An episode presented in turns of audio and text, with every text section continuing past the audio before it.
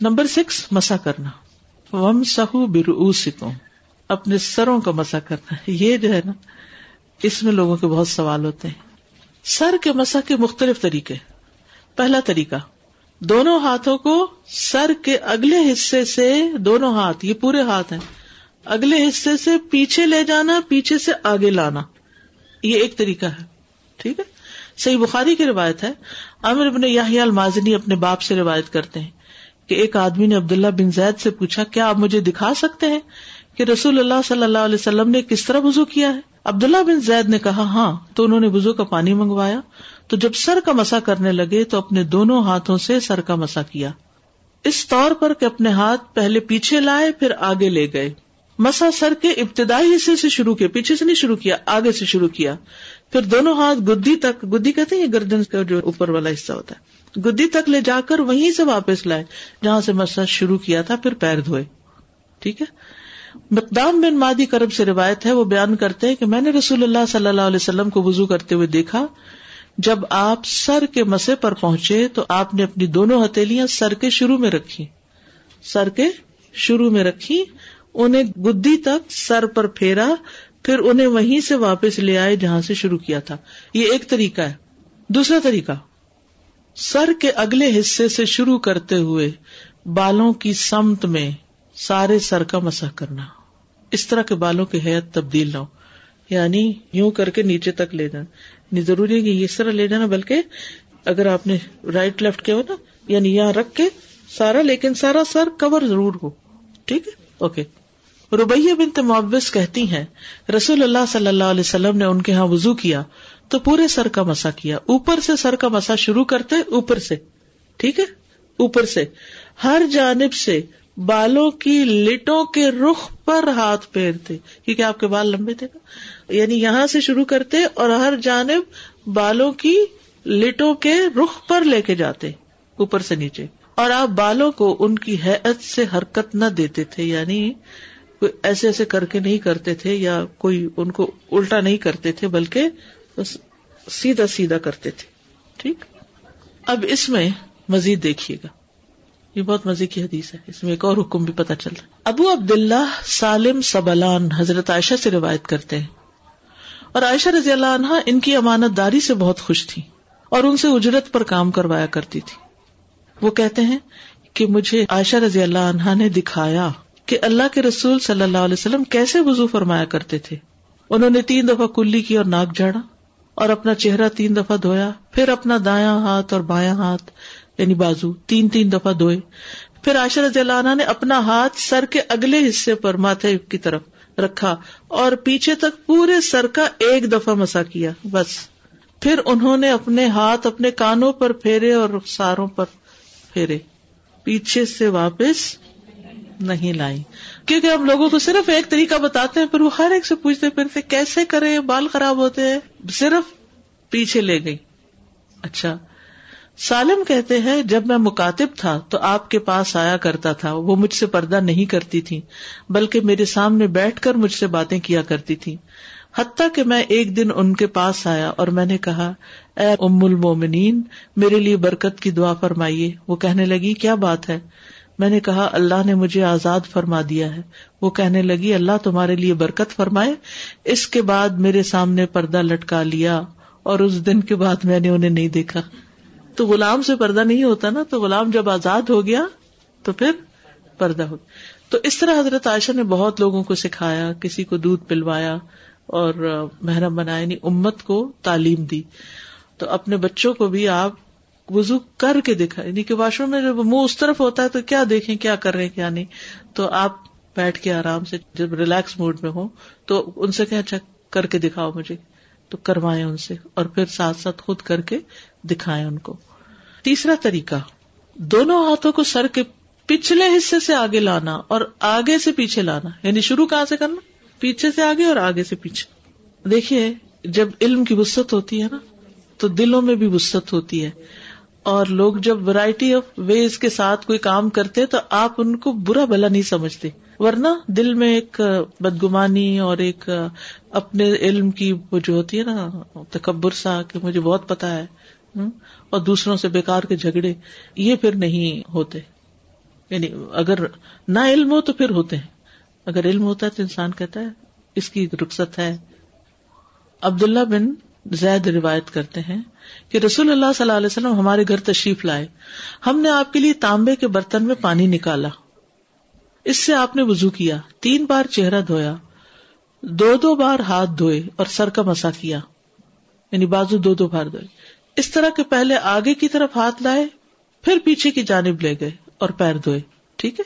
آپ نے یہ مختلف کیوں طریقے کیے؟ کیونکہ بعض اوقات یہ بھی ہوتا ہے کہ اگلے حصے میں کوئی ایسی تکلیف ہو سکتی ہے یا کوئی ضرورت یا کوئی وجہ ہو سکتی کہ جس سے انسان کو پیچھے سے شروع کرنا پڑے، تو اجازت ہے، رخصت ہے۔ کچھ لوگوں کے بال ہوتے ہی نہیں۔ کچھ لوگوں کے بال بہت چھوٹے چھوٹے ہوتے ہیں۔ کچھ لوگوں کے بال لمبے ہوتے ہیں۔ کچھ کی چٹیاں ہوتی کچھ نے کئی ڈالر دے کے بال بنوائے ہوتے گنجائشیں موجود ہیں۔ ٹھیک ہے۔ پھر ہے کان صاف کرنا۔ یہ تو تھا سر کے بالوں کی بات۔ اب کانوں کی بات ہے۔ ربیہ کہتی ہیں نبی صلی اللہ علیہ وسلم نے وزو کیا تو اپنی دونوں انگلیاں اپنے کانوں کے سوراخ میں ڈالی۔ یعنی جب سر کا مسا کر لیا تو پھر دونوں یہ شہادت کی انگلیاں جو تھی وہ کانوں کے سوراخ میں ڈالی۔ کان اور سر کے لیے ایک ہی دفعہ پانی لینا۔ رسول اللہ صلی اللہ علیہ وسلم نے فرمایا، کان سر میں شامل ہے۔ ناک اور منہ کس میں شامل ہے؟ چہرے میں شامل ہے اور کان سر میں شامل ہے۔ ان کا تعلق اس سے کبھی ہم نے سوچا کہ ہم پورے اوپر والے حصے کو ایک طرح سے صاف کرتے ہیں جب وزو ہوتا ہے۔ دانت اور ناک اور کان اور آنکھیں اور چہرہ اور بال اور سب۔ شہادت کی انگلی سے کان کے اندر کا مسا کرنا اور انگوٹھے سے باہر کا۔ شہادت کی انگلی سے اس سامنے والے حصے میں، اس سارے میں کرنا۔ یہاں سے شروع کر کے یہاں۔ اور انگوٹھے سے پیچھے والے حصے میں، ٹھیک ہے۔ اس میں اگر اوپر سے نیچے نیچے سے اوپر لے تو اتنی بڑی بات نہیں۔ ٹھیک ہے؟ ایز لانگ ایز آپ کی انگلیاں یہ اندر والے حصے میں جا رہی ہیں یعنی آسانی سے، سہولت سے جہاں تک جاتی۔ اور پھر یہ جتنے بھی بل ہے نا کان کے، یہ ان سب کے اندر بھی۔ اچھا کچھ لوگ آپ نے دیکھا ہوگا، کانوں کے اندر میل ان حصوں میں جمی ہوتی، کیونکہ کبھی انہوں نے پراپر مسا ہی نہیں کیا ہوتا۔ بس ایسے کر کے ایسے انگلی پھیر کے باہر سے۔ اس حصے سے آپ کو ناگوار لگتا ہوگا، میں کچھ باتیں کرتی ہوں، لیکن معافی چاہتی ہوں۔ کیونکہ یہ ساری چیزیں ہو رہی ہیں تو ان کا ذکر کرنا ضروری ہے کہ ان چیزوں کی صفائی ضروری ہے۔ تو بہرحال، تو انگلی سے کیا کریں گے؟ آپ دونوں انگلیوں سے کٹھا ہی کر لیں گے۔ یعنی کہ ایک دفعہ ایک انگلی سے پھر دائیں ہاتھ کی دوسری نہیں۔ دونوں کے ساتھ، دونوں انگلیوں سے یہاں سے شروع کر لیں۔ اس جگہ سے کانٹے پہننے کی جگہ سے شروع کر کے پھیرتے جائیں پھیرتے جائیں پھیرتے جائیں پھیرتے جائیں اور اندر تک لے جا کے پھر یہ انگوٹھا جو ہے، اس سے پیچھے کا حصے کو کر لیں۔ انگلیوں سے پچھلا حصہ نہیں پھیرنا، انگوٹھے سے پچھلا حصہ اور شہادت کی انگلی سے اندر کے سارے حصے۔ ہاں اگر آپ نے ٹاپس پہنے ہوئے اور وہ آپ کی اسکن کے ساتھ فکسڈ ہیں، تو غسل جنابت نہیں ہوگا اگر وہاں پانی نہیں گیا۔ یہ یاد رکھیے۔ نوز پین بھی گما لیجیے بگننگ آف دا کنال تک جائیں گے کنال کے اندر تو جاتی بھی ہو تو نہیں لے جائیں۔ کیونکہ کان کا پردہ نہ متاثر ہو۔ یعنی سہولت سے جہاں تک آپ کی اس کنال تک جاتی ہے جائے۔ امر بن شعیب اپنے والد سے روایت کرتے ہیں اور وہ دادا سے۔ ایک شخص نبی صلی اللہ علیہ وسلم کی خدمت میں آیا اور کہنے لگا، اے اللہ کے رسول وزو کیسے کیا جاتا ہے؟ تو آپ نے برتن میں پانی منگوایا، پھر اپنے ہاتھ دھوئے تین بار، پھر چہرہ تین بار، پھر دونوں کلائیاں تین بار، پھر اپنے سر کا مسا اور اپنی شہادت کی انگلیاں اپنے کانوں میں ڈالی اور اپنے انگوٹھوں سے اپنے کانوں کے اوپر کا مسا کیا۔ اور شہادت کی انگلیوں سے اپنے کانوں کے اندر کا کیا۔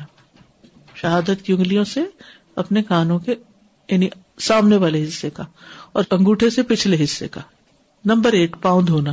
وہ ارجلا کو ملل کابین اور اپنے پاؤں ٹخنوں تک دھو لو۔ پہلے دایا پاؤں دھونا، پھر بایاں پاؤں دھونا۔ صحیح بخاری میں آتا ہے، پھر اپنا دایا پاؤں تین بار، اس کے بعد بایاں پاؤں تین بار دھویا۔ تین بار دھونے کا مطلب ہے کہ تین بار پانی کی دھار ڈالی۔ یہ نہیں کہ ایک دفعہ دھو کے بریک کرے پھر ایسا نہیں یعنی کنٹینیوسلی کریں گے لیکن تین بار اس پہ پانی ایک طرح سے ڈالے جس سے اگر آپ ٹیپ کے نیچے ہیں تو تین دفعہ ہاتھ ملیں گے۔ پھر پانی کا ایک چلو لیا، اپنے دائیں پاؤں پہ ڈالا، یہاں تک کہ اسے دھویا۔ پھر دوسرا چلو، پانی سے لے کر اس سے اپنا بایاں پاؤں دھویا۔ اس کے بعد کہنے لگے، میں نے رسول اللہ صلی اللہ علیہ وسلم کو اسی طرح وزو کرتے ہوئے دیکھا۔ بائیں ہاتھ سے دونوں پاؤں دھونا۔ بائیں ہاتھ سے دونوں پاؤں دھونا۔ پھر اپنے دائیں ہاتھ سے اپنے دائیں پاؤں پر تین مرتبہ پانی بہایا، پھر اپنے بائیں ہاتھ سے مل کے دھویا۔ جیسے ناک میں پانی ڈالتے نا، دائیں ہاتھ سے اور ناک جھاڑتے ہیں بائیں ہاتھ سے۔ ایسے ہی پاؤں پہ پانی ڈالتے ہیں، دائیں ہاتھ سے اور ملتے ہیں اس کو بائیں ہاتھ سے۔ اب دیکھیں کہ ہمارے دین میں ایک تہارت کا جو احساس ہے نا، وہ بھی برقرار رکھا گیا ہے۔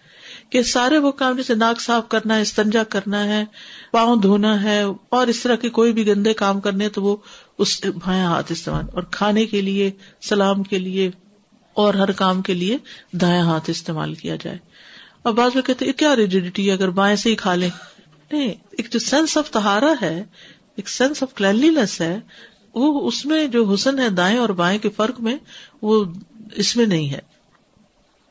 چنگلی سے، چنگلی کا مطلب ہوتا ہے چھوٹی اگلی چنگلی۔ مستورد بن شداد رضی اللہ عنہ کہتے ہیں، میں نے رسول اللہ صلی اللہ علیہ وسلم کو دیکھا، آپ جب وزو کرتے تو اپنے پاؤں کی انگلیوں کو اپنی چنگلی سے ملتے تھے۔ یعنی چھوٹی انگلی سے انگلیوں کے بیچ بیچ کے جو جوڑ ہے ان میں ہاتھ ڈالتے تھے۔ یعنی انگلیوں کے بیچ والے حصوں میں اگر چنگلی پھیرے تو بہت ریلیکسنگ فیلنگ آتی ہے۔ ادر وائز ہم ٹچ ہی نہیں کرتے. ہاتھ ہی نہیں لگاتے اس ایریا کو خود. امام مالک کو پہلے اس فتوا کا نہیں پتا تھا. جب انہیں پتا چلا تو پھر وہ انگلیوں کے درمیان خلال کرنے کا حکم دیتے تھے. اس کو انگلیوں کا خلال کہتے ہیں. انس بن مالک کہتے ہیں کہ نبی صلی اللہ علیہ وسلم نے فرمایا حب بدا من امتی. میری امت میں خلال کرنے والوں کے لیے واہ واہ. یعنی ان کے لیے شاباش ہے. حب بزا کتنا پسندیدہ کام ہے. جو انگلیوں کا خلال کرتے ہیں۔ پسند کیا آپ نے لیکن اگر کوئی نہیں کر پاتا یا نہیں کرتا تو وزو ہو جاتا ہے۔ واہ واہ نہیں ہے۔ جی واہ تو تو اسی کے لیے جو خلحال کرے گا۔ ابن عباس رضی اللہ عنہما کہتے ہیں، ایک آدمی نے نبی صلی اللہ علیہ وسلم سے نماز کے بارے میں کوئی سوال کیا۔ تو رسول اللہ صلی اللہ علیہ وسلم نے اس سے فرمایا، اپنے ہاتھوں اور اپنے پاؤں کی انگلیوں کا خلال کرو۔ اپنے ہاتھوں اور پاؤں کی یعنی ہاتھوں میں بھی ایسے ایک دوسرے کے اندر ڈال لیں۔ آپ کی مراد تھی کہ اچھی طرح وزو کیا جائے، مل کے وزو کیا جائے۔ ایڑیاں دھونا۔ عبداللہ ابن عمر رضی اللہ عنہما سے روایت ہے، انہوں نے کہا کہ نبی صلی اللہ علیہ وسلم ایک سفر میں ہم سے پیچھے رہ گئے۔ جو سفر ہم نے آپ کے ساتھ کیا، پھر ہم نے آپ کو پا لیا، جبکہ اثر کا وقت ختم ہو رہا تھا۔ ہم لوگ وزو کرنے لگے، جلدی جلدی پاؤں پہ ہاتھ پھیرنے لگے۔ آپ نے دو یا تین بار بلند آواز سے پکارا، ایڑیوں کے لیے آگ کا عذاب ہے۔ یعنی اگر آگے آگے پانی پھیر کے چھوڑ دیا اور ایڑیاں سوکھی رہ گئی اور ان کو مل کے نہیں دھویا تو وزو نہیں ہوا۔ وزو نہیں ہوا تو نماز نہیں ہوئی۔ نماز نہیں ہوئی تو دین مکمل نہیں ہوا۔ دین ناقص ہوا تو اللہ کے سامنے کیا جواب لے کے جائیں گے؟ اس لیے نماز جو ہے وہ وزو کے بغیر ہوتی نہیں۔ بلکہ اگر کوئی جان بوجھ کے وزو نہیں کرتا، جان بوجھ کے، بغیر کسی ادھر کے۔ تو آج میں پڑھ رہی تھی کتاب کہ وہ ایک طرح سے کفر کا ارتکاب کرتا ہے۔ قرآن کا حکم ہے نا، انکار ہے اس کا۔ یعنی بیماری اور وہ تو الگ بات ہے، لیکن کوئی کہ کوئی ضرورت ہی نہیں ہے۔ میری نیت صاف ہے۔ محمد بن زیاد کہتے ہیں، میں نے ابو حرارا رضی اللہ عنہ سے سنا، جب وہ ہمارے پاس سے گزرتے اور لوگ برتن سے وزو کر رہے ہوتے، تو فرماتے لوگوں وزو اچھی طرح کرو، کیونکہ ابو القاسم نے فرمایا صلی اللہ علیہ وسلم، خوش کیڑیوں کے لیے آگ کا عذاب ہے۔ پاؤں دھونے میں مبالغہ۔ نعیم بن عبداللہ مجمر سے روایت ہے۔ انہوں نے کہا، میں نے ابو ہرارا کو وزو کرتے ہوئے دیکھا، انہوں نے اپنا چہرہ دھویا۔ اور اچھی طرح وزو کیا، پھر اپنا دایاں بازو دھویا، حتیٰ کہ اوپر بازو کی ابتدا تک پہنچے، پھر بایاں بازو دھویا، یہاں تک کہ اوپر بازو کی ابتدا تک پہنچے، پھر اس نے سر کا مسا کیا، پھر اپنا دایاں پاؤں دھویا، حتیٰ کہ اوپر پنڈلی کی ابتدا تک پہنچے، ٹھیک ہے؟ یعنی اوپر تک گٹنوں کے نیچے نیچے تک، پھر اپنا بایاں پاؤں دھویا تک کہ اوپر پنڈلی کی ابتدا تک پہنچے، پھر کہا میں نے رسول اللہ صلی اللہ علیہ وسلم کو اسی طرح وزو کرتے دیکھا ہے۔ اور کہا کہ رسول اللہ صلی اللہ علیہ وسلم نے فرمایا، قیامت کے دن اچھی طرح وزو کرنے کی وجہ سے تم لوگ ہی روشن چہروں اور سفید چمکدار ہاتھ پاؤں والے ہوگے لہٰذا تم میں سے جو اپنے چہرے اور ہاتھ پاؤں کی روشنی اور سفیدی کو آگے تک بڑھا سکے، بڑھا لے۔ اگر چپل پہنی ہو تو اس کے سمیت پاؤں دھوئے جا سکتے ہیں۔ ٹھیک ہے نا؟ کبھی ایسا ہوتا ہے کہ انسان ٹھنڈی جگہ ہوتی ہے یا مٹی والی جگہ ہوتی ہے، اس میں پاؤں باہر نہیں نکال سکتا۔ کوئی بھی وجہ تو پاؤں کے اوپر پانی بہا لینا، چپل کے اندر سے ہی جتنا مل سکے مل لیں اور باقی ایڑیاں وغیرہ مل لیں تو وہ بھی ٹھیک ہے۔ عبید اللہ بن جریج سے روایت ہے کہ انہوں نے عبد اللہ ابن عمر سے کہا، اے ابو عبد الرحمان میں نے آپ کو چار ایسے کام کرتے ہوئے دیکھا جو آپ کے ساتھیوں کو کرتے ہوئے نہیں دیکھا۔ یہ عبداللہ بن عمر کی کنیت تھی، ابو عبد الرحمان ان میں سے ایک یہ ہے کہ میں نے آپ کو سبتی جوتے پہنے ہوئے دیکھا۔ عبداللہ رضی اللہ عنہما نے جواب دیا کہ میں نے رسول اللہ صلی اللہ علیہ وسلم کو ایسے جوتے پہنے ہوئے دیکھا جن پر بال نہیں تھے اور آپ انہیں پر وزو کیا کرتے تھے۔ تو میں بھی انہیں کو پہننا پسند کرتا ہوں۔ یعنی وہ جیسے رسیاں یا ڈوریاں لگی ہوتی ہیں نا جوتوں پر۔ اس کو شاید کھڑاوا بھی بولتے ہیں بہرحال چپل، ایک کینچی چپل ہوتی ہے اور ویسے بھی جیسے عام چپلیں ہوتی ہیں تو اس میں اگر اوپر بہت کورڈ نہیں ہے۔ ایک چپل تو ہوتی ہے جس میں پورا پاؤں کور ہو جاتا ہے آگے سے۔ فرنٹ کورڈ ہوتی ہے، وہ نہیں۔ جس میں سے پاؤں نظر آ رہا ہو اور پانی سے ہی پہنچ جائے۔ پھر اسی طرح ایک اور روایت میں آتا ہے، تو انہوں نے وزو کر کے دکھایا اور جب پاؤں دھونے لگے، تو پھر اپنے دونوں ہاتھ برتن میں ڈالے اور پانی کا ایک لپ لے کر اپنے پاؤں پہ ڈالا اور اس میں چپل کا سا جوتا تھا۔ اپنے پاؤں کو اسی پانی کے ساتھ ملا۔ پھر دوسرے پاؤں کو بھی ایسے ہی کیا۔ رابی کہتے ہیں، میں نے کہا، جوتوں سمیت۔ ابن عباس نے کہا جوتوں سمیت۔ پھر میں نے کہا جوتے پہنے پہنے۔ میں نے پھر کہا جوتوں سمیت۔ کہا ہاں، جوتوں سمیت۔ یعنی چونکہ وہ ان کو کنفرم تھے، ان کو کانفیڈینس تھا کہ انہوں نے ایسے ہی دیکھا، تو انہوں نے کر کے دکھایا۔ اس سے یہ بھی پتا چلتا ہے کہ ہمارے دین میں سہولت بھی ہے، رخصت بھی ہے۔ اب اس میں ایک مسئلہ رہ جاتا ہے، وہ ہے بزرگ لوگوں کا وزو کرنا۔ جو بوڑھے لوگ ہوتے ہیں، وہ نیچے بیٹھ کے بھی وزو نہیں کر سکتے، وہ سنک پہ بھی پاؤں نہیں چڑھا سکتے۔ خاص طور پر اگر گٹنے ریپلیس ہو گئے ہوں یا ایج بڑی ہو، تو وہ کیا کر سکتے ہیں کہ جیسے واش روم کے اندر ایک چوکی سی رکھ کے، پاؤں چوکی پہ رکھ کے جتنا جھک سکتے ہوں اتنا جھک کے پاؤں مل لیں۔ لیکن کچھ لوگ پھر ایک پاؤں پہ نہیں کھڑے ہو سکتے۔ یعنی اگر اوپر بھی پاؤں چڑھا تو ایک ٹانگ پہ نہیں کھڑے ہو سکتے۔ جب نیچے اگر چوکی پر بھی پاؤں اٹھا کے رکھنا ہو تو وہ بھی نہیں رکھ پاتے۔ تو پھر یہ ہے کہ یا تو کرسی پہ بیٹھ کے یا پھر یہ ہے کہ کموٹ ہوتا ہے واش روم کے اندر۔ تو اس پہ بیٹھ کے پاؤں کے اوپر پانی بہا کے پاؤں دھو لیں یا پھر یہ کہ کھڑے کھڑے شاور کے ساتھ پانی جسے زوردار دھار ڈالتے ہیں نا، جس میں ملنے کا کام بھی بیچ میں ہی ہو جاتا ہے۔ تو اس سے تین دفعہ وہ آگے پیچھے اچھی طرح شور کر لیں کہ سارا پانی انگلیوں کے اندر بھی پہنچ گیا ہے اور ایڑیاں بھی خشک نہیں۔ ایڑیوں کو تھوڑا بہت اگر ہاتھ سے نہیں مل سکتے تو زمین سے یا اگر فٹ اسٹول کے اوپر پاؤں رکھے ہوئے ہیں تو اس پہ تھوڑا سا مل لے۔ تو کوئی نہ کوئی طریقہ اختیار کرے کیونکہ یہ معذوری ہے تو معذور کے احکام مختلف ہوتے ہیں۔ ٹھیک ہے؟ وزو کے بعد پانی خشک کرنا یعنی تولیہ استعمال کر سکتے ہیں یا نہیں؟ حضرت عائشہ رضی اللہ عنہ سے روایت ہے کہ آپ صلی اللہ علیہ وسلم کے لیے ایک رومال تھا جس سے آپ وزو کے بعد پانی خشک کرتے تھے۔ نہ کرے تو بہت اچھا ہے، جیسے ہر قطرے کے ساتھ گنا جڑتے ہیں، تو دیر تک جڑتے رہیں گے۔ اور اگر سردی کا موسم ہے اور برف پڑی ہوئی ہے، تو آپ زیادہ دیر گیلے نہیں رہ سکتے۔ آپ کو فوراً خشک کرنا ہوتا ہے، تو جواز ہے، اجازت ہے۔ اس میں کوئی گناہ کی بات نہیں ہے، آپ خشک کر سکتے ہیں، جس کی یہ دلیل ہے۔ وزو کے بعد انگلیوں میں تشبیق نہ کرنا۔ تشبیق اس کو کہتے ہیں، انگلیاں آپس میں ایک دوسرے کے اندر ڈالنا۔ وزو کرنے کے بعد یہ نہیں کرنا چاہیے۔ یعنی اس طرح کا کوئی کھیل یا بعض لوگ انگلیاں چٹکانے لگتے ہیں یا کچھ، تو یہ کام وزو کے بعد نہیں کرنا چاہیے۔ اسی طرح جمعے کے خطبے میں بھی نہیں کرنا چاہیے۔ انگلیوں کو انگلیاں نہیں ڈال کے بیٹھنا چاہیے۔ اب حرارا رضی اللہ عنہ سے روایت ہے کہ رسول اللہ صلی اللہ علیہ وسلم نے فرمایا، جب تم میں سے کوئی نماز کے لیے وزو کرے، تو وہ اپنی انگلیوں کے درمیان تشبیق نہ کرے۔ استاذہ، آج کل بچیاں جو ہے نا، وہ حلال نیل پالش کے بیس پہ لگا رہی ہیں کہ یہ اس کی ٹیکنالوجی وہی ہے جو کہ کانٹیکٹ لینس کی ہے یعنی کہ اس میں اوپن پورز ہیں جس سے بریتنگ ہوتی ہے نیلز کی۔ تو یہ مجھے نہیں سمجھ آئی ابھی تک اور میں انہیں کہتی ہوں میں بلیو نہیں کرتی اس پہ میں ٹرسٹ نہیں کرتی۔ دیکھیے اصل حکم جو وہ ناخن کا برید کرنا نہیں ہے۔ اصل حکم اسکن کا گیلا کرنا ہے۔ وہ کہتے ہیں کہ اس سے ناخن گیلے ہوتے ہیں۔ ان کی جو کیسے گیلے ہوتے ہیں؟ اگر ناخنوں کے اوپر ایک لیئر آئی ہوئی ہے اگر تو کلر ہے جیسے مہندی کا کلر ہے تو اس میں تو ناخن گیلے ہوتے ہیں کیونکہ وہ لیئر نہیں ہوتی۔ لیکن اگر وہ رنگ اندر نہیں جذب ہوا ہوا اور اسکن کے اوپر ایک لیئر ٹھہری ہوئی ہے پھر نہیں۔ اگر پانی تھوڑی دیر تک اس کے اوپر رہے تو اندر چلا جاتا ہے۔ انہوں نے ایکسپائرمنٹ کر کے دکھایا ہے لیکن ظاہر ہے کہ یہ بچیاں وزو میں اتنی دیر تک نہیں رکھتی ہیں۔ نہیں آپ دیکھیے ابھی ہم نے پڑھا کہ اگر کوئی حصہ خشک رہ جائے اور اس دوران باقی وضو خشک ہو جائے تو کیا حکم ہے؟ دوبارہ وضو کرنا ہوگا۔ اگر کوئی حصہ خشک رہ گیا لیکن ابھی وضو گیلا ہے تو اس جگہ کو گیلا کرنا کافی ہے۔ تو کچھ دیر تک اگر ہوتا ہے تو آپ سوچیے پھر وہ پتہ نہیں کتنی دیر ہے۔ تو وضو چونکہ بڑی اہم چیز ہے، اس کے بعد نماز نہیں ہوتی، تو بہت احتیاط کی ضرورت ہے۔ ایسے ہر کام سے بچنے کی ضرورت ہے جو اس میں خلل ڈالے۔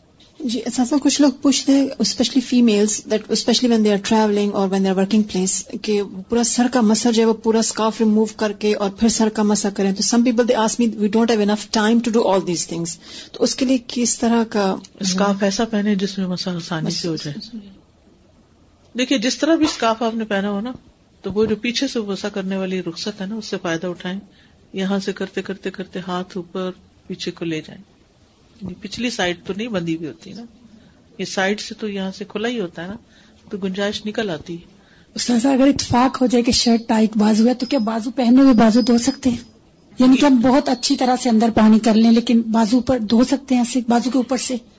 اچھا یعنی کہ کپڑا نہ ہٹا۔ جی۔ اگر تو کوئی مجبوری ہے کہ آپ گھر سے باہر ہیں تو اور بات ہے۔ جی وہی جیسے اب آپ الہدا کر رہے اور ہمیں نہیں پتا کہ یہ بعض کا شرٹ فرسٹ ٹائم پہنتے کچھ ایسا ہو جاتا ہے کہ بعض اوپر نہیں۔ میرے ساتھ یہ ایک دو دفعہ ہو چکا ہے۔ تو میں نے پھر اوپر سے سارا بہت اچھی طرح گیلا کیا لے اصل تو گیلا کرنا مقصود ہے لیکن مجبوری کے تحت ہی ایسا ہونا چاہیے عام طور پر نہیں۔ اور کپڑے بناتے ہوئے بہت احتیاط کریں ہم سب۔